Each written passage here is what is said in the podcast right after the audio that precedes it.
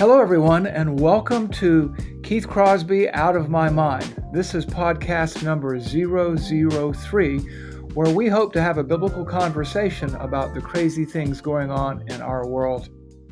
We believe that the Bible has something to say about every inch of thread that makes up the fabric of our existence, so we look to the Bible to make sense of that existence. God's Word enables us to see things as they are, not just simply as what they appear to be. The Word of God says that your Word is a lamp unto my feet and a light unto my path. And we believe that's true. So, over the next 20 minutes, join us as we provide you a bird's eye view of some complex cultural issue that is facing you or the church or the world around us as we apply God's Word to make sense of it all. At the end of the podcast, we'll point you to some additional resources in case you'd like to dig deeper. In the meantime, let's get into the podcast. Today's topic actually wasn't the topic that we planned. We had planned to talk about deconstructing deconversion, which is what happens when people claim to walk away from the faith. But today, instead, what we want to do is look at politics in the pulpit. I'm joined today in the studio with Mark by Mark Stickler. Mark, as I said last time, has been in student ministries here at Hillside Church in one capacity or another for over 12 years, and he serves now as one of our student ministries pastor. And Mark, I just want to thank you for joining us today. I know you wanted to get at me with some questions because these last two podcasts have sparked some uh, interesting feedback. I'll put it that way.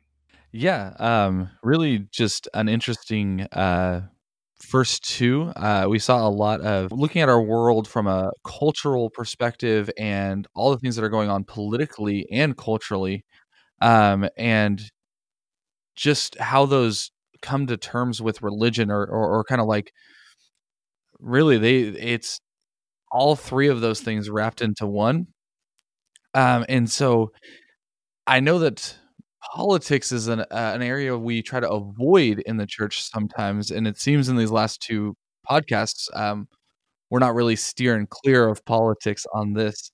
Um, is this something you feel that the church should do? Can they mix religion and politics, um, and is that something they should be doing? Well, that's a great question. Uh, I guess the question too would be, what does the Bible have to say about all this? And I just would point us to a passage. It's a passage that you see a lot in the uh, social justice uh, world that is taken out of context and used to drive the conversation on intersectionality and social justice and things like that. And that is Micah 6 8.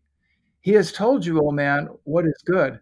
And what does the Lord require but to love justice and to love kindness and to walk humbly with your God?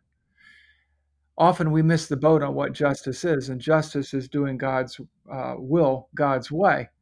Kindness is how we administer that justice, and humility is how we address the needs around us. People use this passage as an excuse uh, to uh, get involved in all sorts of activities, but they also miss the core business of the preacher or the prophet. I mean, who was Micah? Who were the prophets?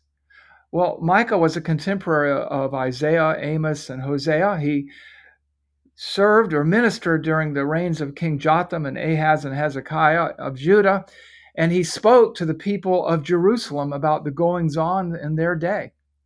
The prophets in general in Israel confronted the politics of their day, the relationships of Israel to other countries and other societies, the moral decay of Israel, uh, some of the practices you saw Elijah, for example, confront Ahab and Jezebel in, in, in, in the, the country of Israel during the divided kingdom.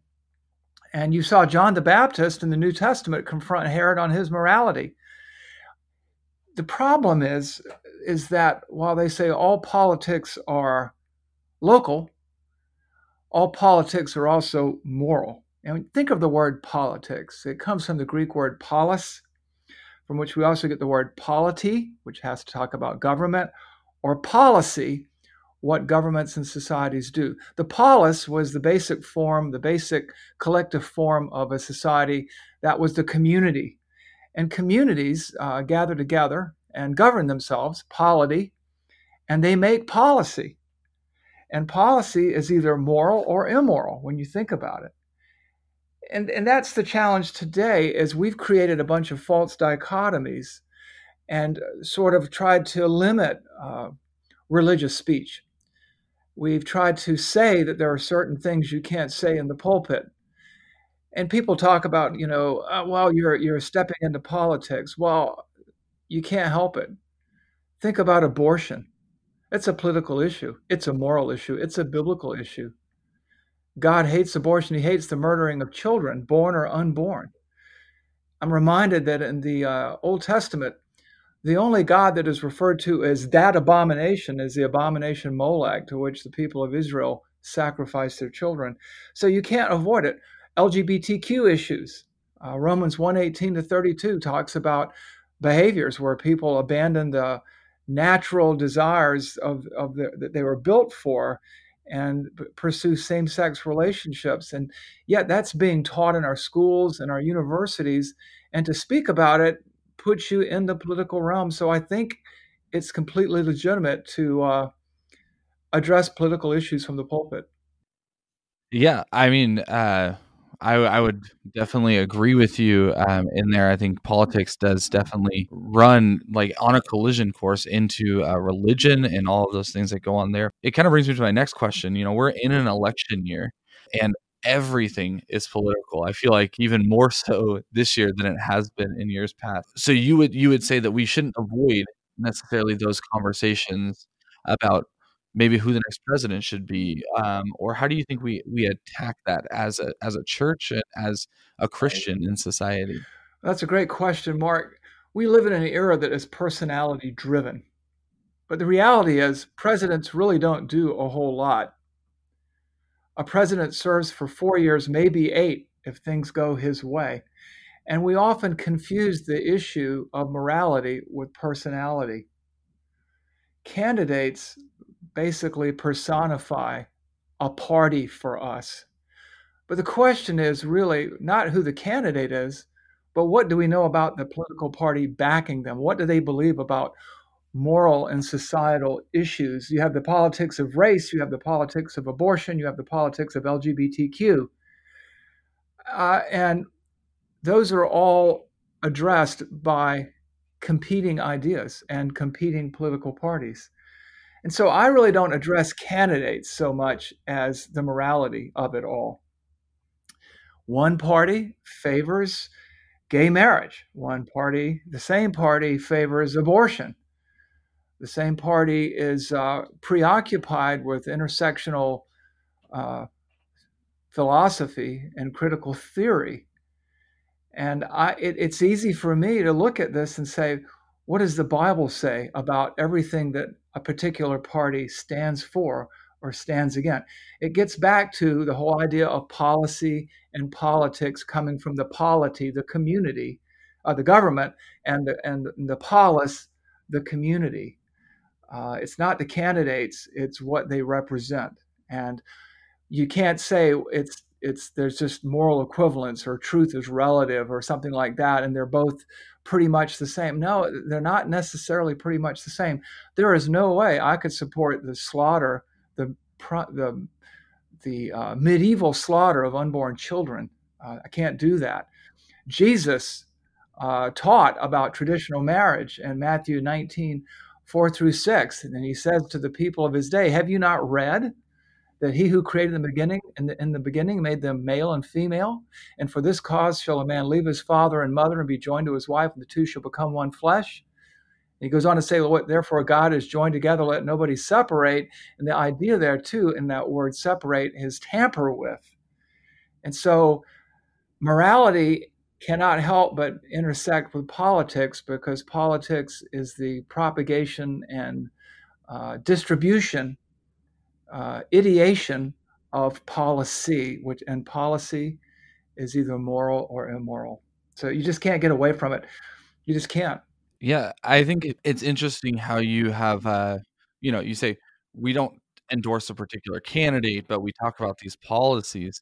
So today you see this this big push between capitalism and socialism. Is there a political philosophy like socialism or capitalism that the church should be pursuing, or do we just stay out of that? That is a really complicated one. Uh, thank you for just you know throwing me all these nice curveballs. But seriously, Mark, uh, well, it's like this. Let's just go back to the Ten Commandments, right?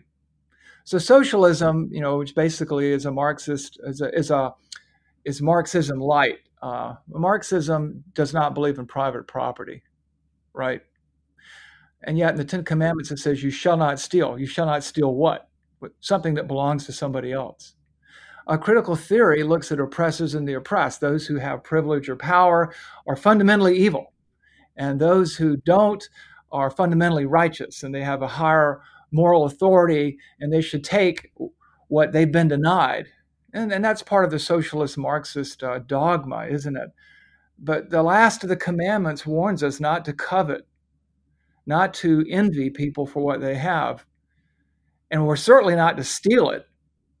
And so, any ideology, which is ultimately a, a, a secular theology that contradicts God's word, should be viewed with uh, some. Uh, they should be. It should be suspect. Even you know the parable of the laborers that Jesus told. People often talk about that, but they overlook something. Uh, the the uh, the guy who hires the laborer, which represents God, and the laborers are those who come to Christ and serve the kingdom. Some come early, some come later.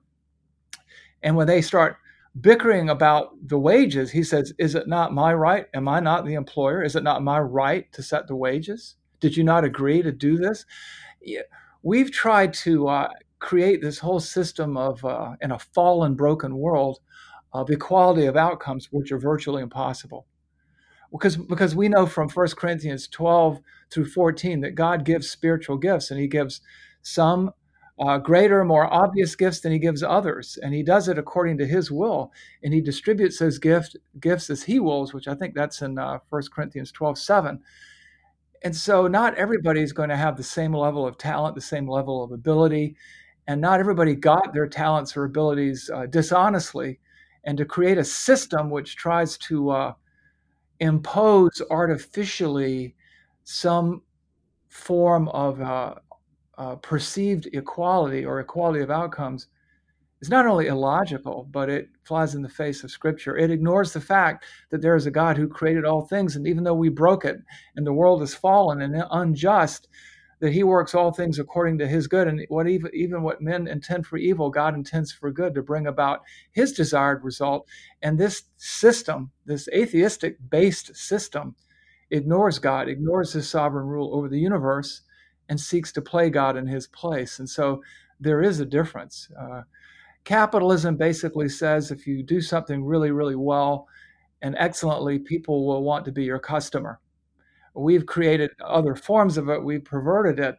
I don't think God is so much concerned with capitalism or socialism per se as justice or injustice. And uh, and I think sometimes we uh, we lose sight of that. Yeah, and I think continuing on this topic of justice and injustice, uh, do you think that the church, with capital C, the, the church at large, um, should be more concerned with social justice issues or issues of justice, or do you think that um, they've gone too far getting involved in that stuff?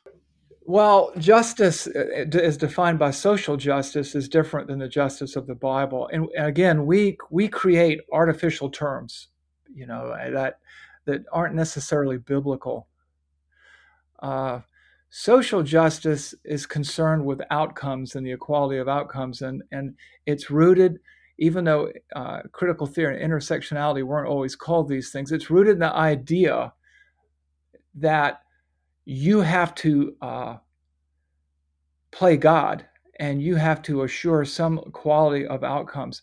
We, we want to help the poor. Anybody who doesn't want to help the poor doesn't have a heart. Uh, you you want to have compassion for your fellow man. You want to love the Lord your God with all your heart, soul, mind, and strength, and you want to love your neighbor as yourself. But you do not rob Peter to pay Paul. In anything you do that goes outside the uh, prescriptions of Scripture, uh, depriving somebody of something else to give to someone else is unbiblical and it's ungodly. You know, John the Baptist, when he talked about if you have two tunics, give give one of them to somebody who, who lacks, but that's not being imposed by the society. That is a conscience that is filled with the Spirit and informed by the Word of God, looking at his neighbor and not just saying, Be warm and be filled, but doing something from his own resources and with his own abilities to benefit his neighbor. It's not coercing others to do what you think is right. Social justice doesn't look at right or wrong, whereas God's justice does. Social justice says, well, if this person broke this law, did he do it because of his uh, circumstances, because of his upbringing? Did he do it because uh, he, he or she was deprived of some uh, advantage? And therefore, if they were an oppressed group, they might have more moral authority to do that and less moral responsibility. God's justice says, Is this sin? Yes or no? And as we know, the wages of sin is death. Is there mercy? There is, for the free gift of God is eternal life in Jesus Christ. God's justice is very different from what we understand today as social justice. And people can proof text Old Testament passages all they want to, but you have to take them within their context, within the whole counsel of Scripture. And so the social justice, real justice thing are two different animals. They are like a tadpole and a guppy. They both look like fish, but one's an amphibian and one is a fish. Uh, they have different DNAs, and they're the sources are one is earthly, natural, and demonic, social justice, and the other is uh, from above, uh, from the Father of lights. At the same time, it's good to want to do justice. It's good to want to help your neighbor. It's good to grieve over the loss or the uh, poverty of someone else and to take concrete steps to help them. That's all good. It's how you go about it. Methods matter. Mm, yeah, that's really good. Um, kind of switching gears back into the political parties. Um, there's this view that the Republican Party is the party of the Christians or the evangelical Christians. How would you respond to some of the evangelical leaders even that suggest that uh, Christians have sold their souls to the Republican Party. Here's the problem there's only one party, and that's God's party. And we want to be very careful about supporting blindly either the Democratic Party or the Republican Party. They are not the same, but they are not to be confused with the party of God. The party of God is the party that wants to do righteousness according to the word of God. Each of these parties has its strengths and weaknesses. They used not to be that far apart. Now they are very far apart on moral matters. I don't look to the Republican Party to solve my problems for me. I don't live under the uh, delusion that everybody in the Republican Party is a Christian any more than I live under the delusion that everybody in the, in the, Democrat Party is not a Christian. I have Christian friends who are Democrats. They have it increasingly more difficult because they are pro life and they are pro, as they would call it today, traditional marriage, and they're being ostracized. And I know that people in the Republican Party that are just all about power. And I know that there are Christians in the Republican Party. What I look at is their platform uh, I look at uh, uh, Kamala Harris, for example. She believes in freedom of worship, but she doesn't believe in freedom of expression. And she believes that you should be able to worship whoever you want to, wherever you want to, and what you worship and how you worship in your church is your business. But she doesn't want you taking it into the public square. Whereas the Constitution of the United States, which was founded uh, on godly principles our country was, says that everyone has the right to express their beliefs publicly in the public square. And so I know that whatever agenda Kamala Harris is going to put forth is going to limit my ability to worship. I'm not endorsing her and I'm not not endorsing her. I'm just saying that those beliefs beliefs translate into action and, and she believes in unfettered abortion. She believes in LGBTQ rights. Uh, you know what? Everybody has the same rights under the Constitution. And I don't believe that somebody can limit my right to express my views as a born again Christian. And so I don't look at either party as my friend. I do look to see which one is going to do the least amount of damage and which one is least likely to persecute people of faith who vocalize their beliefs. And I think when you look at it that way, the choice becomes clear. Yeah, I mean, we've said a lot around here. Don't don't let your politics inform your religion, but let your religion inform your politics. Well said. The enemy of my enemy is not necessarily my friend. Yeah, yeah. You know, here's I just want to pick up on that. There are some people who think being an American and being a Christian are the same thing, or they confuse patriotism for Christianity. I'm an American. I'm a patriot, but above all, I'm a Christian. And I don't conflate, I don't cavalierly conflate those two. I don't confuse politics and religion. And, and too many Christians do. I don't confuse my citizenship with the US with my citizenship in heaven.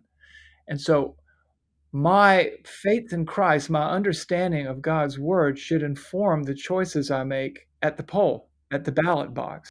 It doesn't mean that one party is the party of God and one party isn't. And that's where we have to be really careful. Yeah, that's really good. Uh, so, final question here as we're uh, getting to the end. Um, and you talked about it a little bit in talking about the Constitution. I think something that I always was taught in school is this idea of separation of church and state, and it's in the Constitution. But then you read it, and it's the First Amendment is talking about the freedom of expression and stuff. And so, where does the separation of church and state come into play? Well, those that know me know I'm sort of an amateur historian. Uh, I've read widely on U.S. history, world history, ancient history, but part of that comes with uh, just growing up in a different era than many of the students are in today. The Constitution, the founding documents of, of, the, of the American experiment, the Declaration of Independence, the Articles of Confederation, which no longer apply, and the U.S. Constitution, which still does, nowhere is there a mention of the separation of church and state. That came into play as a result of the attempt to remove prayer from the schools.